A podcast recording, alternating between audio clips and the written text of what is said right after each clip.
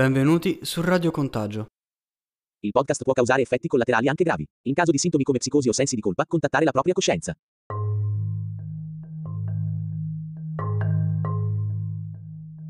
Salve a tutti. Oggi voglio parlarvi del conflitto intrattabile e dell'analisi condotta dallo psicologo sociale Daniel Bartal. Ma prima di parlare del conflitto intrattabile è bene fare alcune considerazioni riguardo il conflitto tra gruppi in quanto quando parliamo del conflitto intergruppi parliamo di categorizzazione, dobbiamo necessariamente partire dal concetto di categorizzazione. Ok, gli esseri umani hanno risorse cognitive limitate. Il modo per, per economizzare le nostre risorse è proprio mettere in atto dei raggruppamenti, delle categorizzazioni, ovvero raggruppare oggetti della nostra conoscenza in insiemi che vengono poi percepiti come equivalenti. Quindi eh, raggruppiamo idee, eventi, persone, situazioni in modo tale da non dover mh, mm, ripetere per ciascun singolo oggetto o persona il faticosissimo processo di individuazione delle informazioni e di valutazione. Ok, questo è un processo socioculturale che inizia a realizzarsi già nel bambino verso i 3 o 4 anni, ovvero quando riusciamo a identificare delle categorie più o meno ampie e di conseguenza ci prestiamo alla formazione di veri e propri stereotipi. Mm, gli stereotipi, ovvero una conoscenza preventiva rispetto a ciò che stiamo osservando e può anche essere definito come, una, la, la compon- come la componente cognitiva del pregiudizio, perché il pregiudizio, come tutti sappiamo, è un atteggiamento mh, di, tendenzialmente di ostilità nei confronti di mh, oggetti o persone appartenenti a categorie o gruppi differenti dai nostri gruppi di appartenenza fondamentalmente e i pregiudizi si compongono di tre componenti, ok? Una cognitiva, quindi lo stereotipo, quindi la conoscenza preventiva riguardo ciò che eh, abbiamo davanti, che stiamo osservando, una componente affettiva, ovvero qual è l'emozione che questa categoria, questa persona, questo oggetto suscita in me, ed una comportamentale, ovvero Vista la componente affettiva, quindi vista l'emozione, vista la componente cognitiva, quindi visto quello che so mh, mm, circa ciò che sto guardando, in che modo mi comporterò io con i membri di questa categoria e questa è la componente comportamentale che poi spesso può eh, materializzarsi in discriminazione, ad esempio. Per cui mh, mm, la categorizzazione è un processo di costruzione sociale che risente fortemente di processi di tipo culturale basati mh, mm, sul piano comunicativo che però tutti mettiamo in atto in modo quasi inconsapevole, appunto per, come eh, è stato detto, per velocizzare i nostri mh, giudizi davanti a una certa situazione e per sapere in modo preventivo in che modo comportarmi. Quindi serve a orientare la mia conoscenza ed è un processo ordinario delle nostre menti. Ma purtroppo questo processo ordinario ci mm, sottopone a dei bias, ovvero a delle distorsioni cognitive.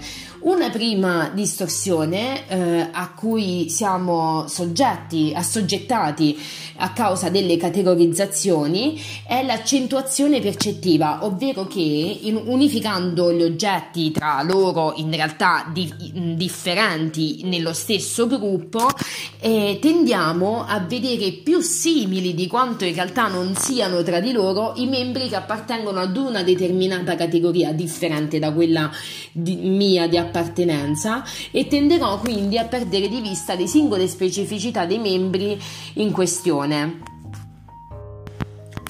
Un'altra conseguenza, un altro effetto della categorizzazione è proprio l'autocategorizzazione, ok? Ovvero il fatto che ognuno di noi ricava delle immagini su di sé e informazioni su di sé facendo riferimento proprio ai gruppi di appartenenza sociali a cui si appartiene.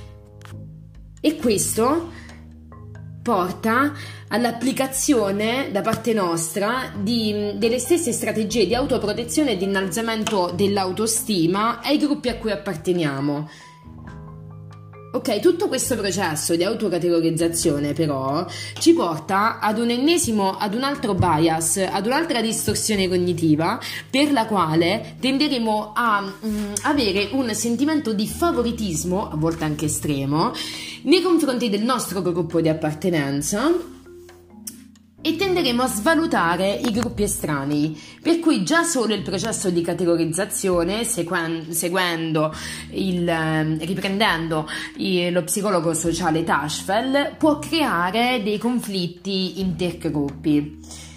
Inoltre è stato rilevato che mh, quando aumenta la conflittualità tra due gruppi, ehm, a questo aumento della conflittualità intergruppi corrisponde un aumento di coesione e di cooperazione eh, interna al gruppo. Comunque, secondo eh, Michael Billing, Billing un accademico britannico, addirittura mh, attraverso il linguaggio Tornando a parlare di pregiudizio, il pregiudizio diventa un elemento condiviso all'interno di una nazione ed emerge il nazionalismo banale, a causa del quale, probabilmente a partire dall'utilizzo di etichette sociali con le quali ci si riferisce ai diversi gruppi sociali, gli appartenenti ad una nazione tenderanno ad esaltare l'unicità e il comune destino di quanti condividono uno stesso territorio e mm, una stessa patria e la nazione diventa così parte costante della nostra interpretazione degli eventi nel mondo e delle azioni politiche. Parla nazio- lui parla di nazionalismo eh, banale sulla scia di, mh, mm, eh, della banalità del male di Hannah Arendt. Bene, adesso arriviamo al concetto più ampio quindi di conflitto tra popoli e più nello specifico appunto del, um, al concetto di conflitto intrattabile analizzato da Daniel Bartal.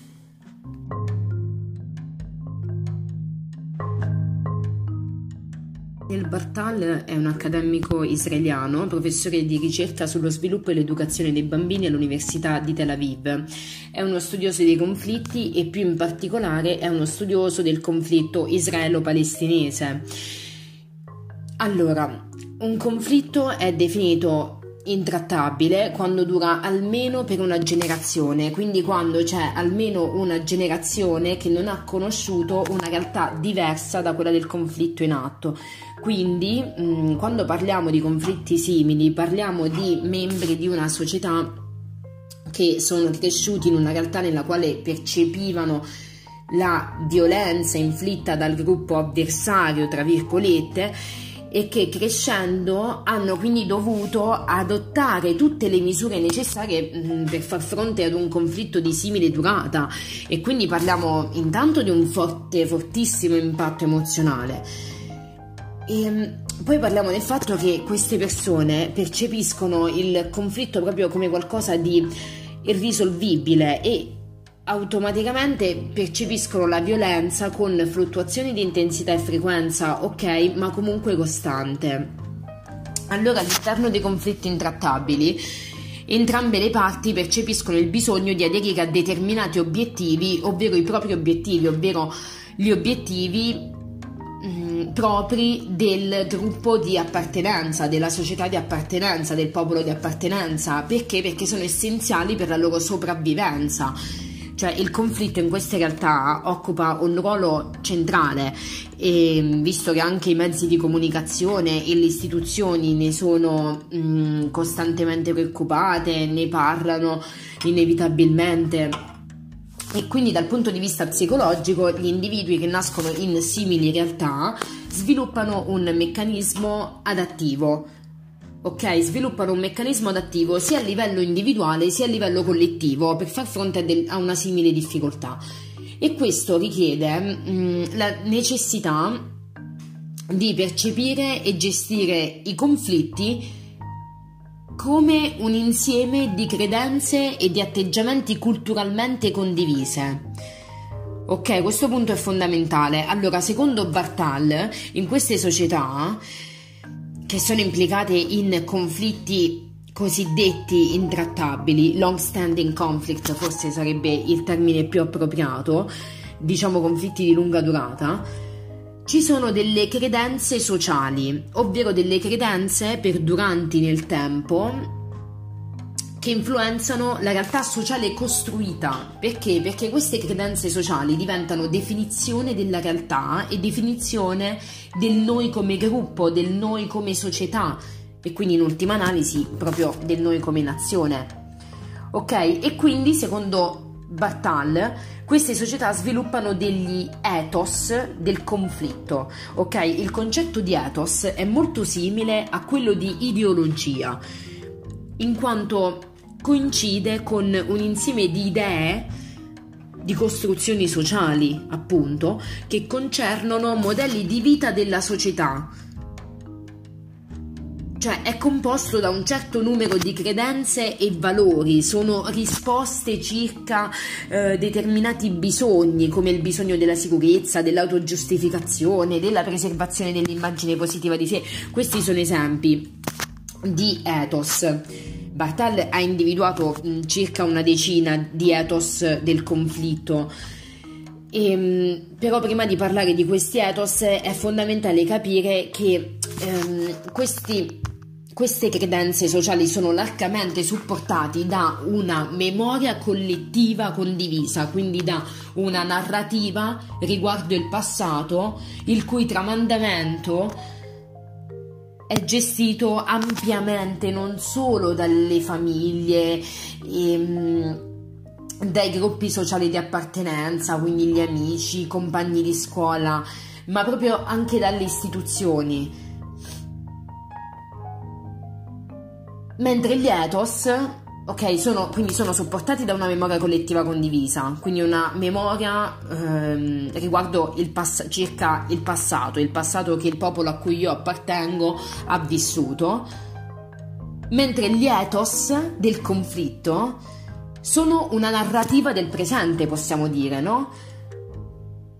Che fanno in un certo senso da connessione con le aspirazioni future, con l'obiettivo che è proprio della, del mio gruppo di appartenenza, del popolo, del mio popolo. Ok?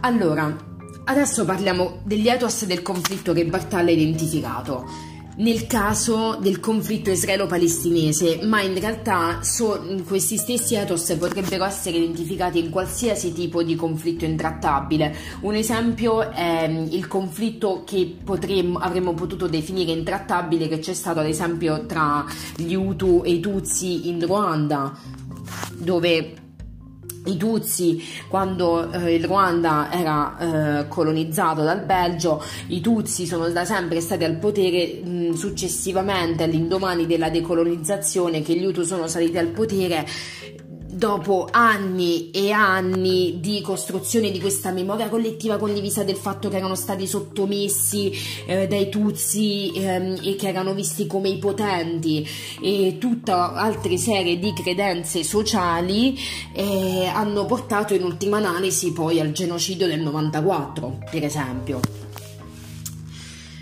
cioè, questo per dire che in realtà gli ethos che adesso andremo ad analizzare sono del, degli ethos che appunto Bartella li identifica proprio nel caso specifico del conflitto israelo-palestinese, ma in realtà possono essere ritrovati in tutti i conflitti, tra virgolette, intrattabili, di lunga durata. Ok, allora gli, gli ethos of conflict che Bartal identifica sono ehm, intanto una credenza sociale circa la giustizia degli obiettivi perseguiti, di fondamentale importanza ok? Nel caso degli ebrei mm, israeliani questa è eh, derivata dalla ideologia dal sionismo, maggiore fonte di ispirazione per il popolo ebraico mm, appunto di, mm, del dover tornare nella biblica terra di Israele dopo 2000 anni di esilio. Il secondo ethos of conflict, è, ethos del conflitto, è la credenza circa l'idea di sicurezza Infatti cioè, negli ultimi decenni eh, l'idea che lo Stato ebraico sia in perenne minaccia si è radicata nelle menti degli israeliani, per esempio. e per questo un senso di sicurezza è diventato fondamentale per um, gli individui appartenenti a questa società. Poi l'importanza di preservare un'immagine positiva di sé e quindi questo si basa sull'etnocentrica tendenza ad attribuire tratti, valori e norme positive al, all'ingruppo, no? al, al, gruppo di appartenenza. Quindi per esempio gli ebrei hanno enfatizzato nel tempo la loro superiorità morale, ad esempio ne, mh, mm, a dispetto dei palestinesi. Un'altra è la credenza riguardo alla vittimizzazione, quindi ciascuna delle due parti si presenta come vittima in modo da legittimi, mm, le, legittimare azioni di violenza estrema in quanto hanno il diritto di, tra virgolette. E questo porta alla delegittimazione dell'avversario attraverso un processo per cui l'avversario è inserito in a livello cognitivo in categorie così negative, in ultima analisi da non poter, mh, mm, da non essere neanche visto più come un uomo, quindi avviene addirittura la deumanizzazione, ad esempio, ad esempio gli ebrei di Israele che hanno col tempo interiorizzato una certa immagine degli arabi della Palestina, arrivando a considerarli come dei primitivi, selvaggi, ehm, sanguinari, incivili, addirittura come il diavolo non so, nel caso del Ruanda, ad esempio, eh, durante quella campagna eh, anti-Tutsi, gli Hutu avevano iniziato a eh, connotare i Tutsi come scarafaggi, cioè eh, giravano per i villaggi urlando. Uh, uccidete gli scarafaggi, per esempio, no? Quindi questo è proprio l'emblema della deumanizzazione a livello cognitivo. E um, un altro ethos del conflitto è il patriottismo, ovvero quel sentimento um, di profondo e leale attaccamento alla propria patria. Beh, cosa che gli ebrei hanno fortemente dimostrato nel tempo, infatti vabbè, è um, giustificato dal sionismo. E il tutto in vista appunto, come dicevamo prima, in vista del raggiungimento dell'unità e della pace finale, perché come dicevamo prima, gli ethos del conflitto in realtà fanno da, tessu- fanno da connessione per le aspirazioni future e quindi tutte queste credenze sociali sono interiorizzate per il raggiungimento dell'unità finale, che è la speranza ultima, no? E allora, ok, questi sono gli ethos del conflitto che Bartal ha individuato. Ok, secondo Bartal, quanto più i membri di una società aderiscono, interiorizzano gli ethos del conflitto, tanto più riscontreranno conferme nel conflitto in atto e tanto meno ricercheranno dei compromessi risolutivi. Allora, durante gli anni del conflitto intrattabile, mh, mm, soprattutto dal 48 agli anni 70, gli, Isra- mh, mm, gli israeliani avevano fortemente aderito agli ethos del conflitto. Dopo determinati accordi sembrava dal 79 che il conflitto stesse prendendo una piega storicamente diversa, però dal 2000 con l'intifada mh, mm, riniziò il conflitto mh, definito intrattabile. Però nelle ricerche più recenti è emerso che tra gli israeliani c'è una frattura in realtà, ovvero una parte continua ad, ar- ad aderire fermamente agli ethos del conflitto, mentre un altro segmento della società ha iniziato a modificare le proprie credenze. Ok? Inoltre c'è anche da dire e, adesso, e questo è fondamentale per arrivare all'analisi ultima di Daniel Bartal, che oltre gli ethos del conflitto e oltre la memoria collettiva condivisa c'è anche un orientamento collettivo, quindi emozionale, condiviso da tutti i membri della società, che dominerà sui membri di quella società. Emozioni come la paura, l'ansia della minaccia, la rabbia, ehm, l'orgoglio perché i conflitti intrattabili coinvolgono tutto, tutti gli aspetti sociali, tutti gli aspetti della realtà e quindi creano ansia di pericolo imminente nella società nel suo insieme. Ed è qui che arriviamo a ciò che Bartal definisce un prisma. Ok? Perché? Perché da una parte mh, mm, gli ethos del conflitto, la memoria collettiva condivisa, questo mm, orientamento emozionale condiviso sono fondamentali perché in quanto creano la capacità di soddisfare i propri bisogni pur facendo fronte a situazioni così drammatiche, così stressanti, dando ai membri della società anche una motivazione di tutta la drammaticità che vivono tutti i giorni. Però, allo stesso tempo, queste infrastrutture sociali diventano un prisma attraverso il quale i membri della società costruiscono la loro realtà apprendono informazioni attraverso questi ethos del conflitto, queste credenze interiorizzate, interpretano le esperienze e fanno decisioni riguardo il corso della loro vita. Per cui il coinvolgimento in un simile conflitto potrebbe portare loro questi, i membri de, potrebbe portare i membri di queste società ad entrare in una sorta di tunnel, a chiudere le loro menti, a giustificare azioni di violenza e di distruzione contro il nemico, a legittimare ehm, atti immorali. E quindi mh, mm, potrebbe portare loro ad entrare in un tunnel all'interno del quale le informazioni incongruenti con quelle delle credenze sociali siano esclusi, ovvero gli approcci alternativi al conflitto, potrebbero essere definitivamente esclusi cioè la stessa ideologia che viene a formarsi sulle basi delle credenze sociali e influenze istituzionali è un prisma che detta inconsapevolmente il modo di vedere e interpretare le cose a tutti coloro che vi guardano verso, no? A tutti coloro che guardano, è questo il significato del termine prisma. Bene, e per concludere è importante sottolineare una cosa, che